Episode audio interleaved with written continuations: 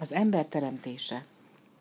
Aztán azt mondta Isten, teremtsünk embert a mi képünkre és hasonlatosságunkra, és uralkodjék a tengerhalain, az égmadarain, a barmokon, mind az egész földön, és mindenféle csúszó-mászó állaton.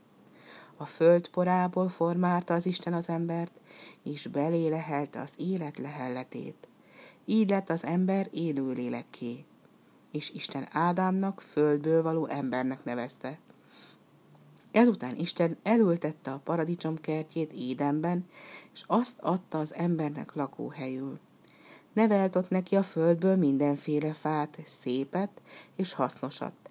Ám az életfáját, meg a jó és a gonosz tudásának fáját, azt is odaültette a kert közepébe.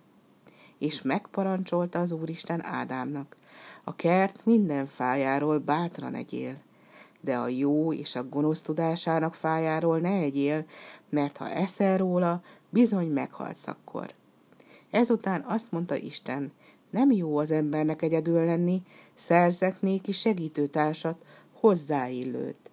És formált Isten mindenféle mezei vadat, égi madarat, és elvitte őket az emberhez, az pedig nevet adott nekik de mégsem talált az Úristen az emberhez illő társat.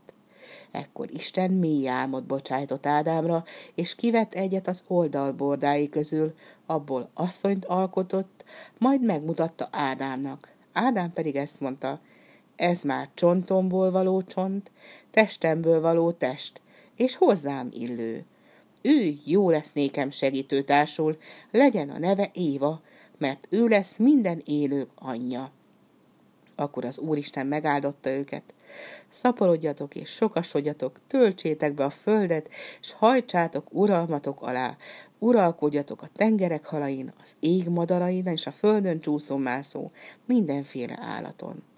Az Úristen pedig látta, hogy minden, amit teremtett, igen jó és tökéletes. Hat napon át munkálkodott Isten, hat napon át teremtette a mennyet és a földet és annak teremtményeit, a hetedik napon pedig megpihent, és megáldotta, és megszentelte azt a napot, a szombat napját.